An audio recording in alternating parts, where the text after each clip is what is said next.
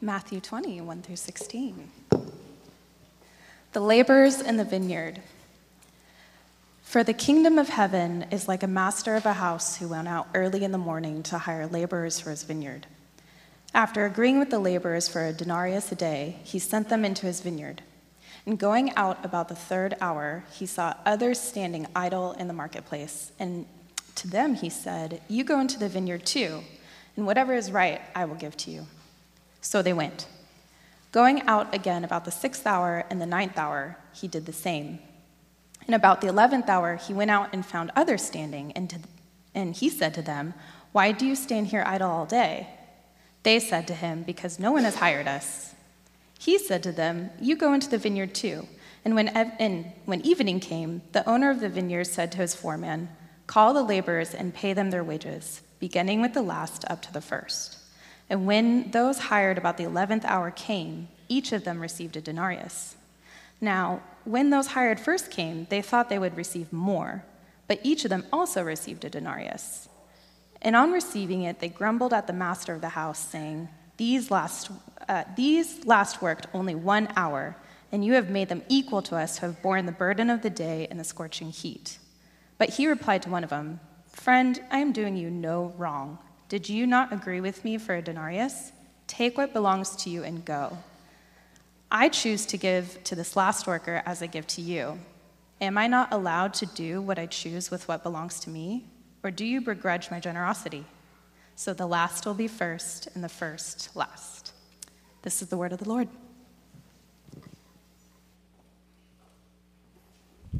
I don't need that actually. Got one of these.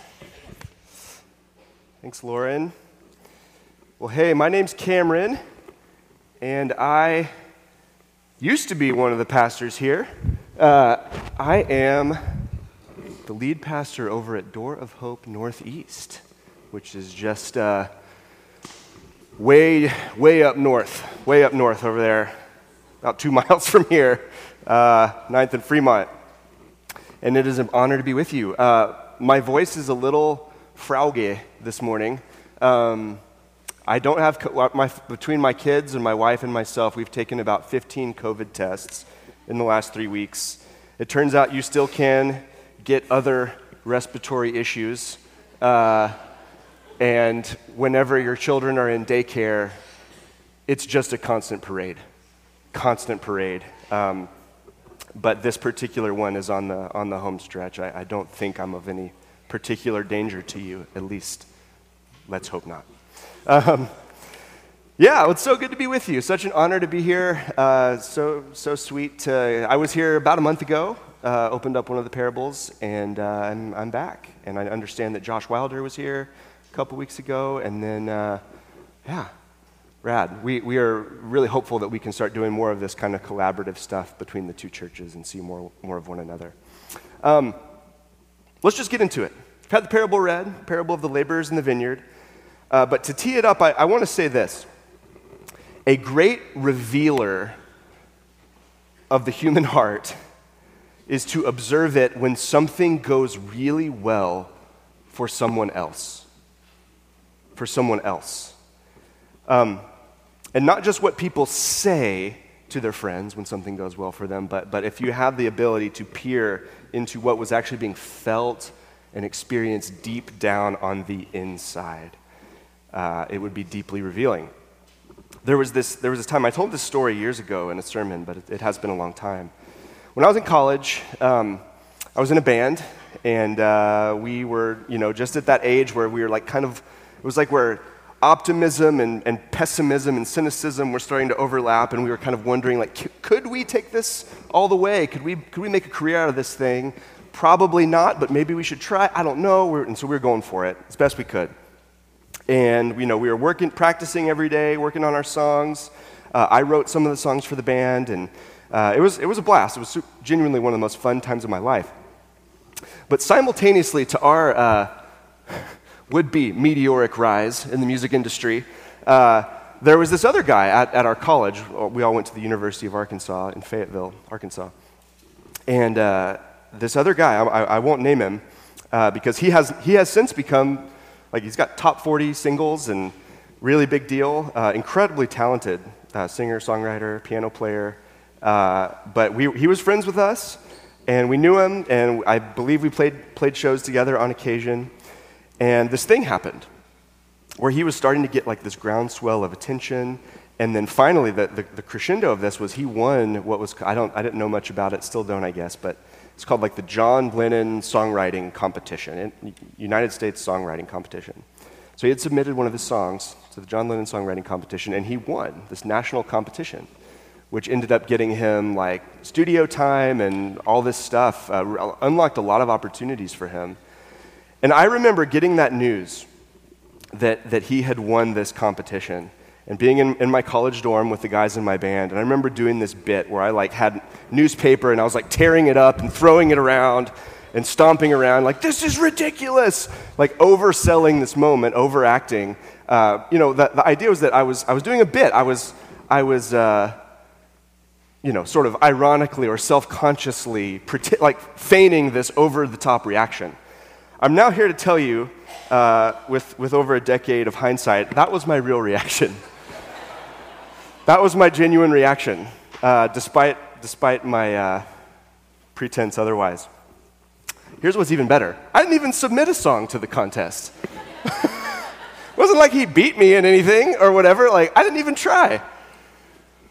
And yet, and yet, the sight of this friend, fellow musician, someone I really do respect and really do, really did enjoy, really did love as a friend, his success instantly did not produce joy, didn't produce pride in him, in celebration of him, and didn't produce, oh, wow, that's amazing. Oh, cool, someone from our town could have a breakthrough like this. It produced anger, and it produced hatred, it produced envy, it produced jealousy.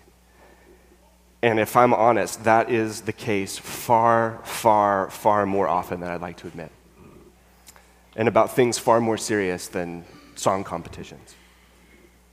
So, that, that issue that issue is what Jesus, I think, is, is, what Jesus is putting his thumb on in this particular parable. Um, so we're going to see that. We're going to see that as we get into it.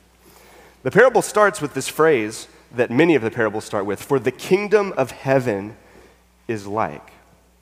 This is a kingdom parable, and I don't want you to miss this. So we've been, we've been like two months now going through the parables.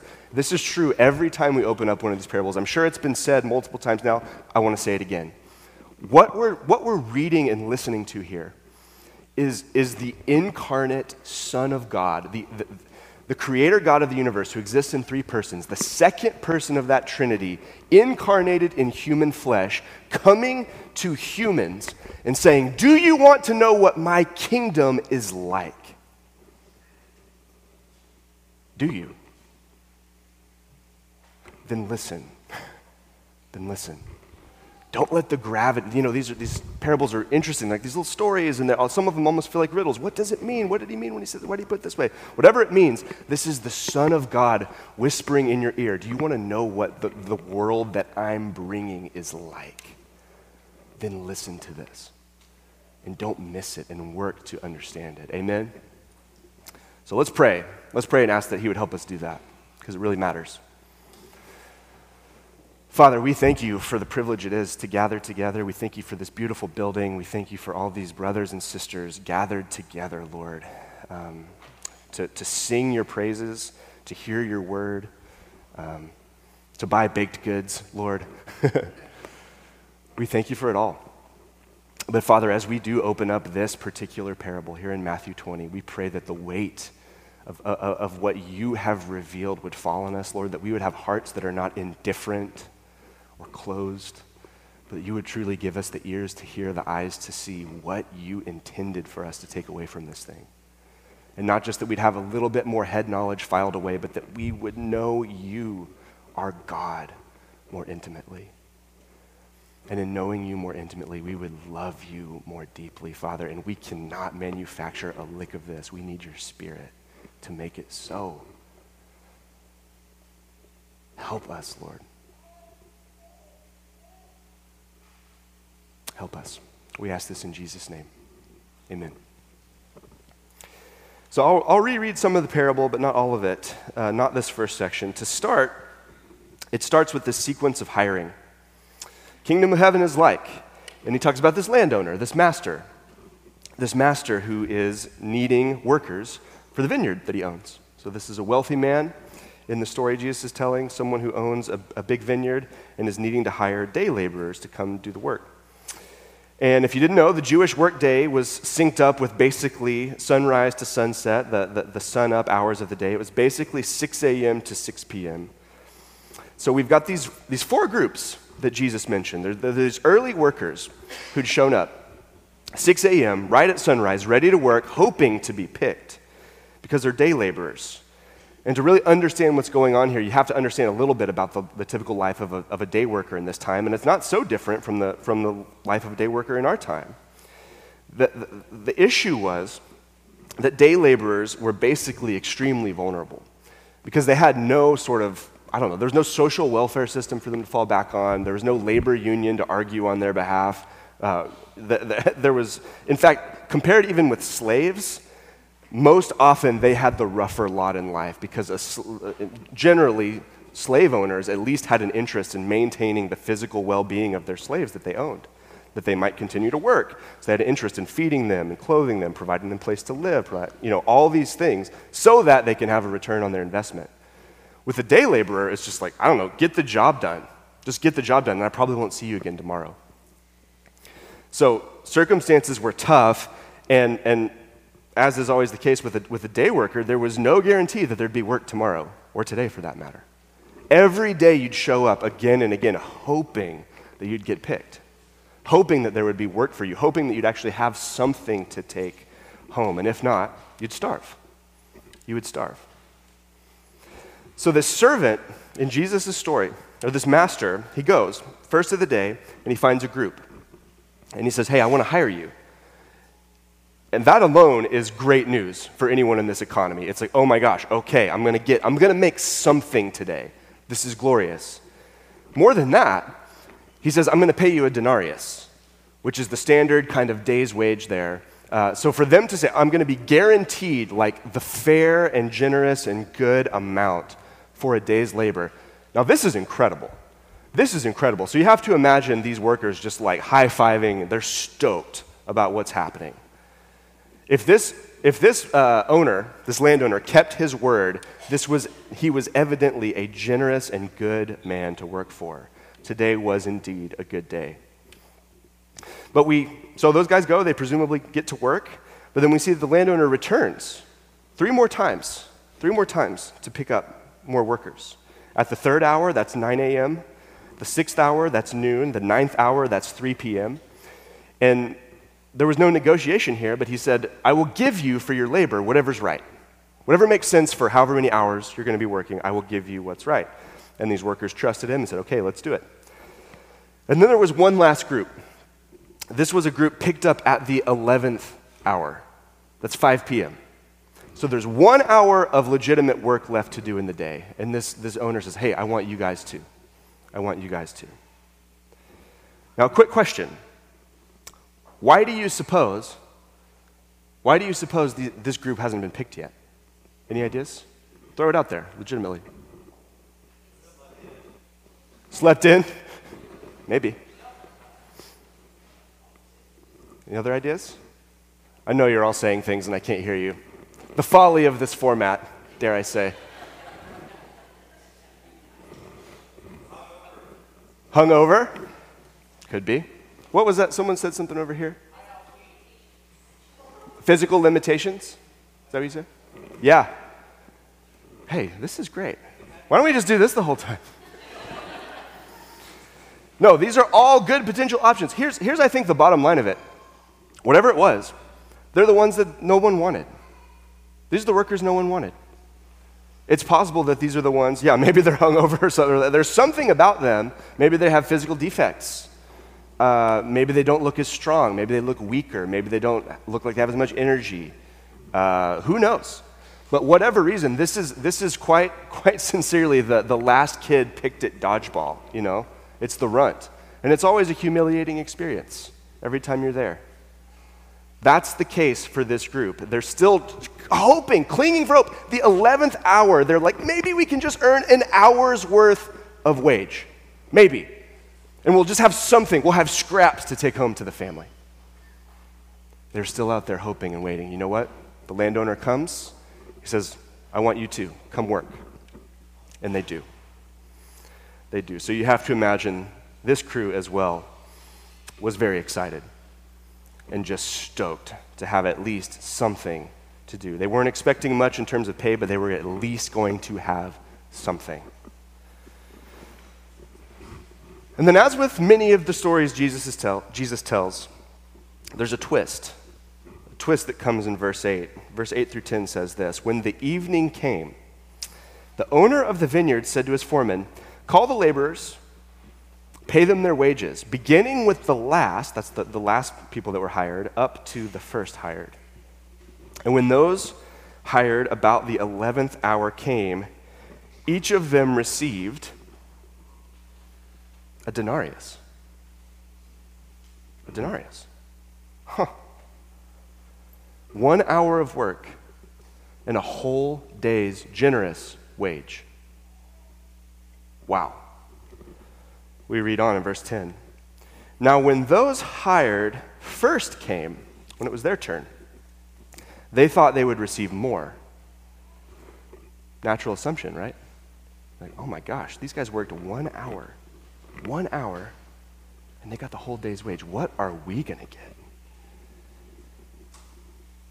But each of them also received a denarius, exactly what was promised to them.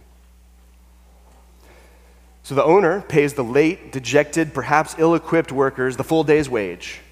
And if the story stopped there, it would be a nice little story that Jesus told. We go, wow, this landowner is incredibly, unthinkably generous with them. This group was going to get to go home and say, honey, I made 150 bucks an hour today.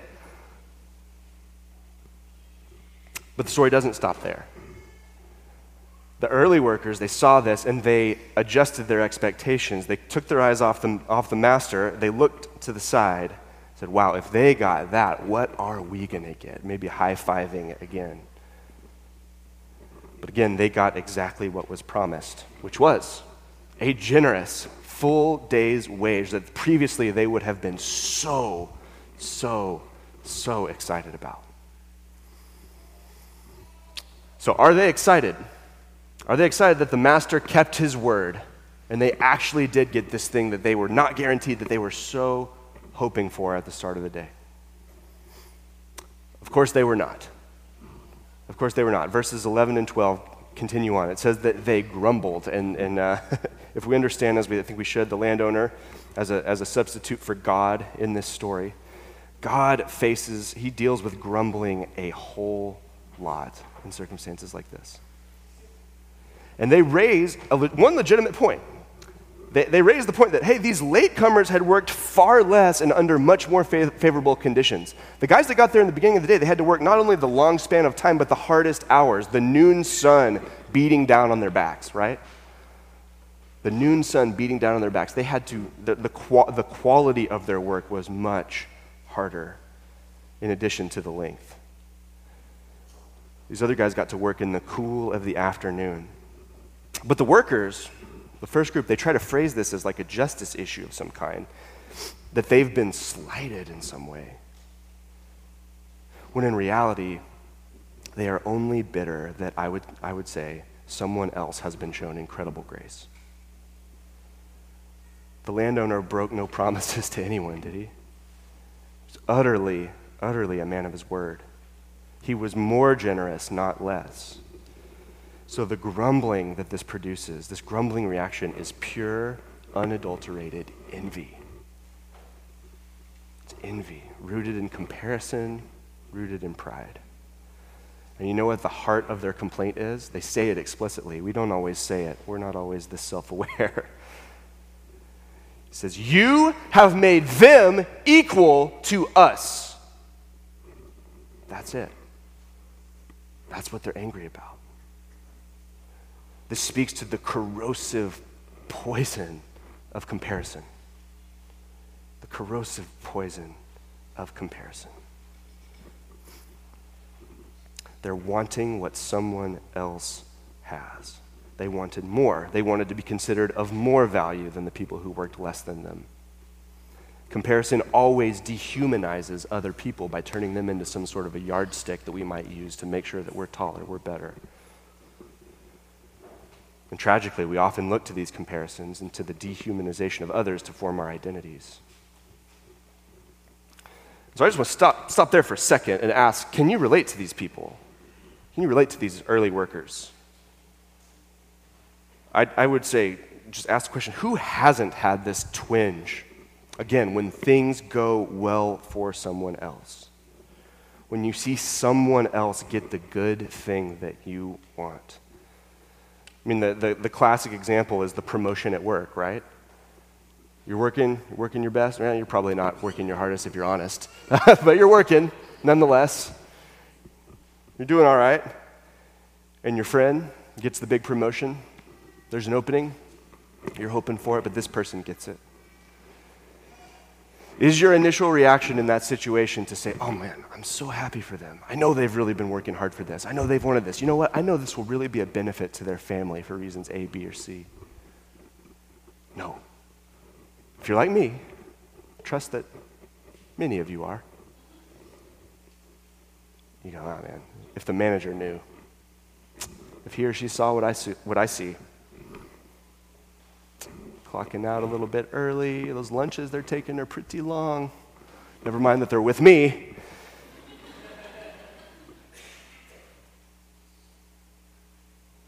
You want to poke holes. You feel wronged. You feel slighted. I'm the one that deserves this. There's a lot of artists, there have been historically around Door of Hope churches, and that's, that's a sticky thing. Typically, I feel like artists are, are pretty good at encouraging one another, but there's still this underlying thing you know, two people working hard, you know. The dream is to be able to live off your art, of course, if you're an artist. Make the transition to your day job where you can feed yourself off of the things that you're, you're lovingly producing. But you start to see someone that you've, up to this point, been rooting for and working alongside, you start to see them get a little bit of acknowledgement, a little bit of recognition. They start booking shows that are a little better start making a little bit more money, I start working less hours at the cafe or whatever. What's your heart do? I remember, and it's, I assume, only worse now. About five years ago, uh, when, when uh, my wife and I were looking to, to buy a home in Portland, it was right as many of, our, many of our friends were as well. And it was a hot market then, it's an even hot, hotter market now. And I remember, like, some of my very best friends getting a house, uh, purchasing a house right as we were starting to look. And it was textbook. My reaction, I, my, my words were, I am so happy for you. this is incredible. Wow, could not be happier. But you know what my heart was doing. I don't even have to tell you. There's one more house off the market.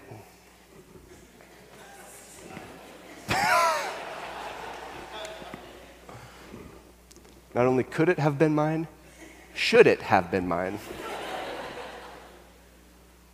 I'm not kidding. Best friends. That was, that's what was going on in here. Social media has figured out how to quantify these comparisons and competitions, put a numeric value in the terms of likes or retweets or whatever. What's really nasty is that this heart is at play in the things of church and ministry too. How big's your church? How many small groups? How many baptisms? What's your budget?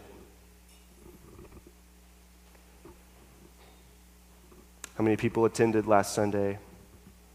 It's really, really easy to look over at the other, the other church or whatever and go, man, they must have made some kind of deal with the devil because the real faithful ministry is happening right here, you know? this is where the faithful stuff's happening. Yeah. No part of our hearts are safe from this stuff. Every one of these examples I'm giving you, real world, these are the safe ones, okay? I'm not, you got to be my mentor or something to get the real, the real dark ones.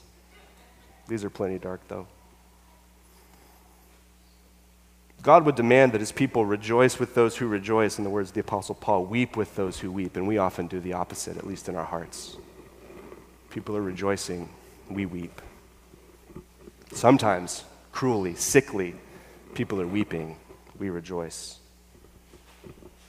So, what, is, what drives this? Could be a number of things why our hearts are tuned this way. I could think of at least two. One's a scarcity mindset. We think that there's just not enough for us. It's a zero sum game. If somebody else gets something that I want, that means I don't get it. There's only so many houses. Portland proper. Somebody gets it, it's not mine. There's just not enough to go around. Or it's just pure pride. We think that our value is being diminished or ignored. Behind that is this idea that, that we think we uniquely have what it takes to earn whatever it is that we're talking about. Just pure pride at play. These moments, something goes well for someone else. When you're standing in the line, the, the landowner says, I'm giving you all this generous thing they reveal to us what we really think, what you really think about the grace of God. Every good thing is a gift, a grace from the Father of lights. And every good thing that happens is a chance for us to think, what do we really think about our God who is such a gracious giver?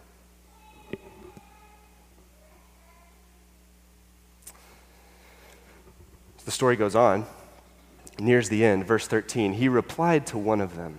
So they've been grumbling. They're, they're, they're, frustrated with the landowner. They raise their case that we just mentioned, and he replies to them Friend, friend, I'm doing you no wrong.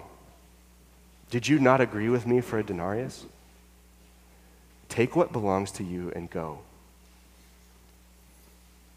And then, I choose to give to this last worker as I give to you. Am I not allowed to do what I choose with what belongs to me, or do you begrudge my generosity? There it is.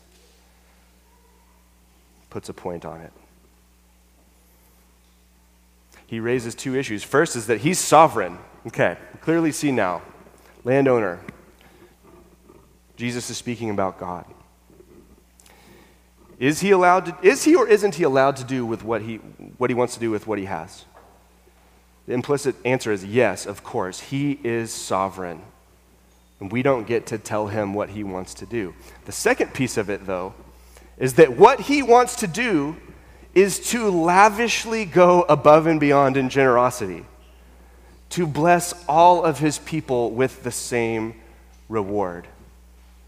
We could say here is, is welcome into his family, eternal life, forgiveness of sins, salvation, a place in the family and in the kingdom.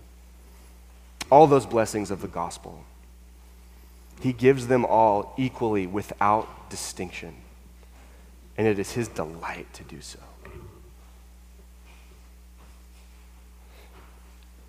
The last verse, verse 16, Jesus exits the story and he provides a commentary, like a, a, principle to kind of sum up the theme of this thing. And he says this So, what's all this story mean?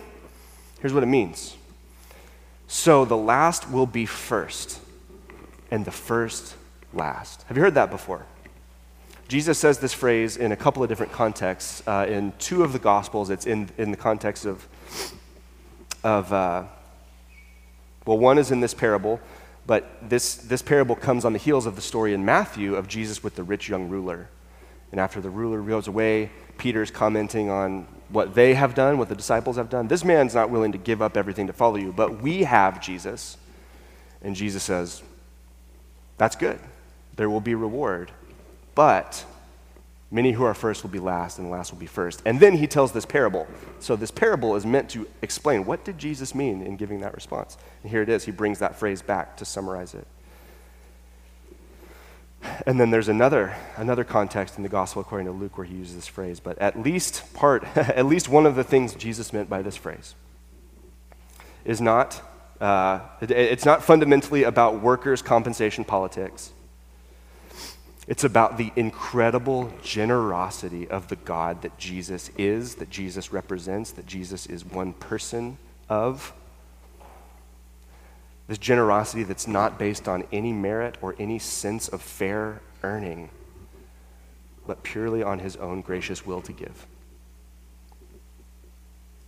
The theme of the story is that the last will be first and the first last. It means that there will be a monumental in the kingdom. Remember, we're talking about the kingdom is like. In the kingdom, when it comes in full, there will be a monumental flattening of the fortunes of the great and the lowly, of the capable and the incapable, of the earning and the non earning. It's like the words of Isaiah 40, verse 4 Mountains will be brought low, valleys will be brought high. The image is everything will be flattened to make, it, make the path straight for the, for the day of the Lord.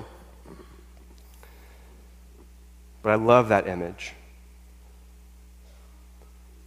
The radical grace of God means that all of his people who have repented and trusted in Jesus will get to experience the blessing of eternal life with him and all that it includes.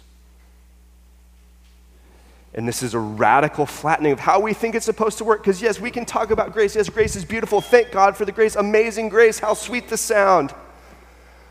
But we still, in our heart of hearts, I, will speak for myself, I so quickly to work, run back to works.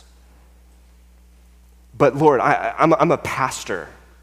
I'm, I'm a professional Christian, okay? I'm a professional Christian, Lord. You owe me.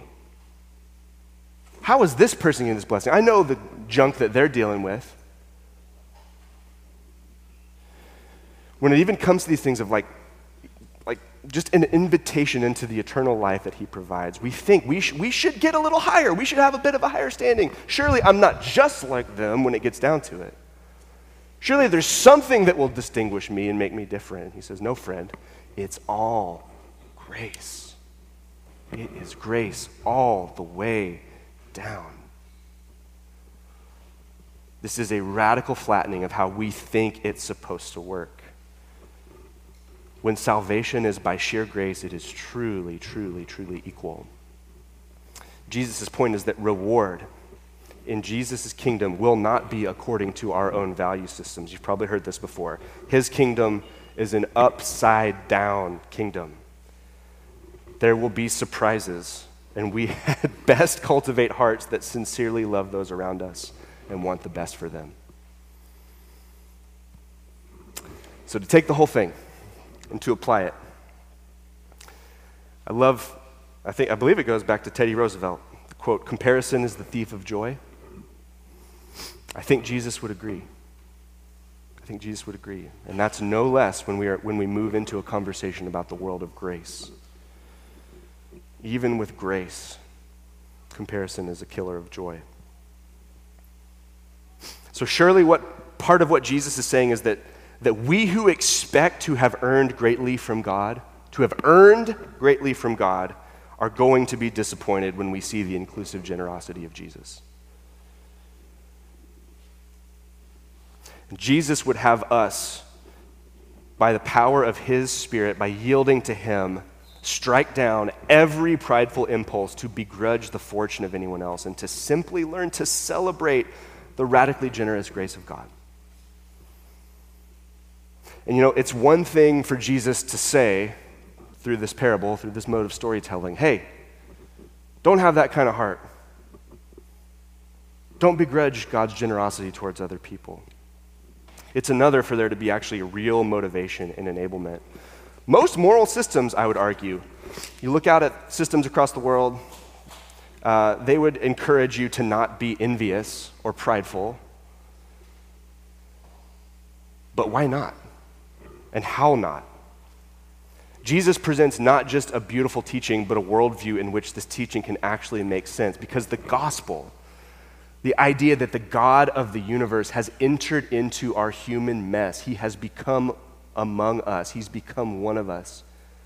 He's taken the form of a servant to serve and to save us, to, to do exclusively all that is necessary to bring lost and sinful and broken people to Himself. If that is true, and if it's sincerely believed, it removes all the motivation for pride or for envy. And it deals with those, those underlying issues. You want to talk about scarcity? There's not enough to go around. If the gospel is true, it means God's capacity for love and for provision is absolutely limitless. You know that, right? There is no danger of somebody else that just needs a little bit more love maxing out God's account. You know what I mean? If God is to be generous with the person sitting next to you, it is of no threat to his ability to be generous to you. You will not be excluded from it. It is not a zero sum game. More than that, even in the here and now, given the promises of the resurrection, I mean, I, if you don't think often about the promise, the future hope that we have of, of Jesus returning with his kingdom in full, putting the world to rights, removing every bit of sin and evil and injustice and death from the world, the new heavens and the new earth moved out and lived into for eternity future. If, you're not, if that's not real to you, if that's not a, a huge part of your Christian hope, you're missing out because those promises mean we can be generous today, even with every material blessing, knowing that it all belongs to Him He will take care of everyone. And no matter how much you pour yourself out in this life, there is another life that is unending. We can all afford to give as He has given to us.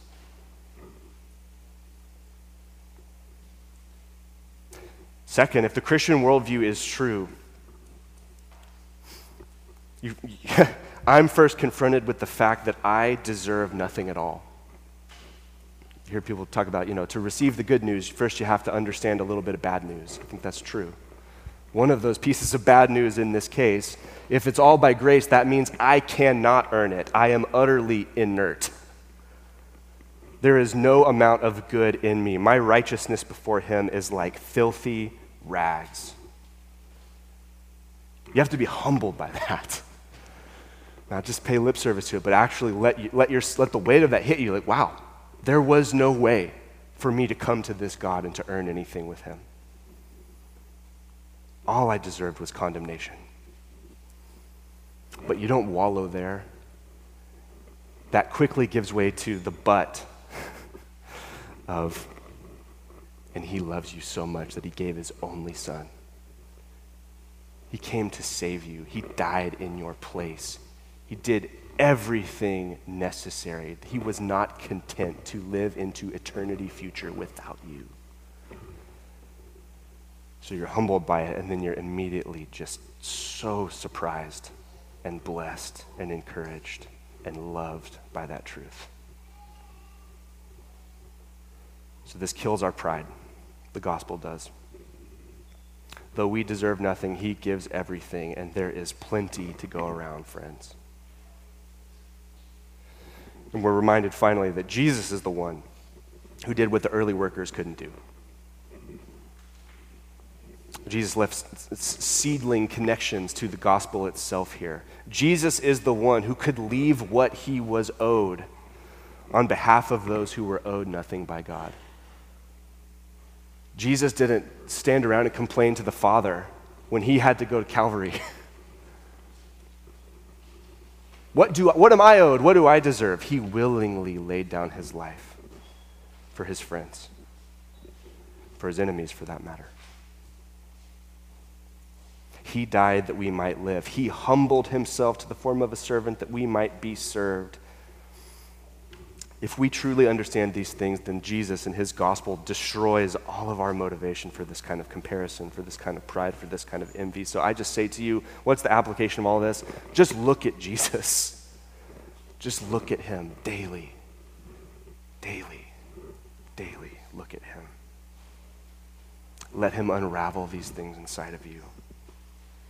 Become content in his grace. And then, in light of the radical grace that Jesus has shown you, then may we, may we be generous and gracious with our time, with our energy, with our gifts. May we, may we learn by his grace to look at others who receive good things from him and not be two faced, to not begrudge his generosity, but to celebrate because we love our neighbors and we love our God. Amen. I think that's the parable. But let's pray.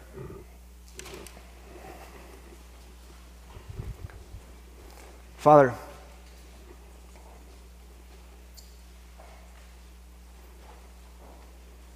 every time, every time I preach, Lord, I'm, I'm struck with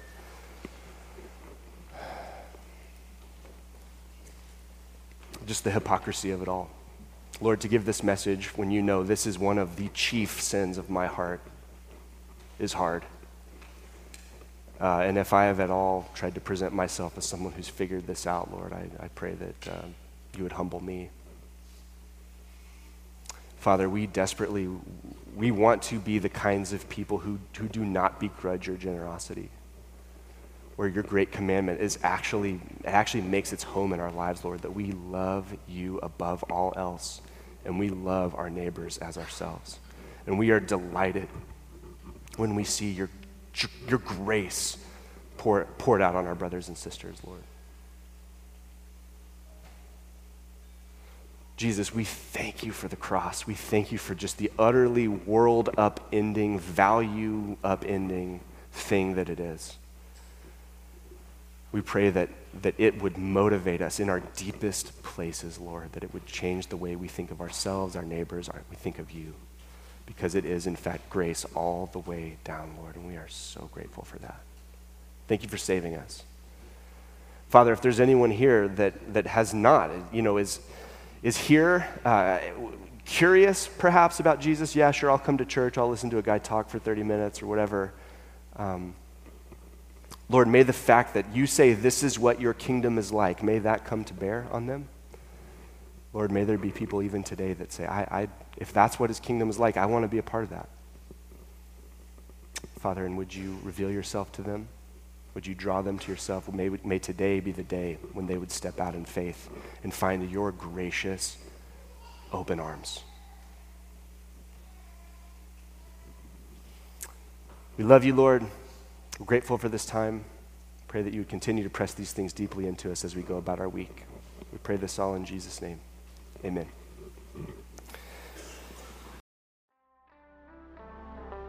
Hey, friends, this is Russ Lacey, one of the pastors here at Door of Hope Southeast. Thanks for listening to this teaching. We always want to encourage you to give to your local church and would never want to supplant that. But if you're a regular listener and would like to help our church as we seek to point people to Jesus and minister here in the city of Portland, we'd welcome your prayers and financial support. Just head over to doorofhopepdx.org and click Give from the menu bar. May God bless you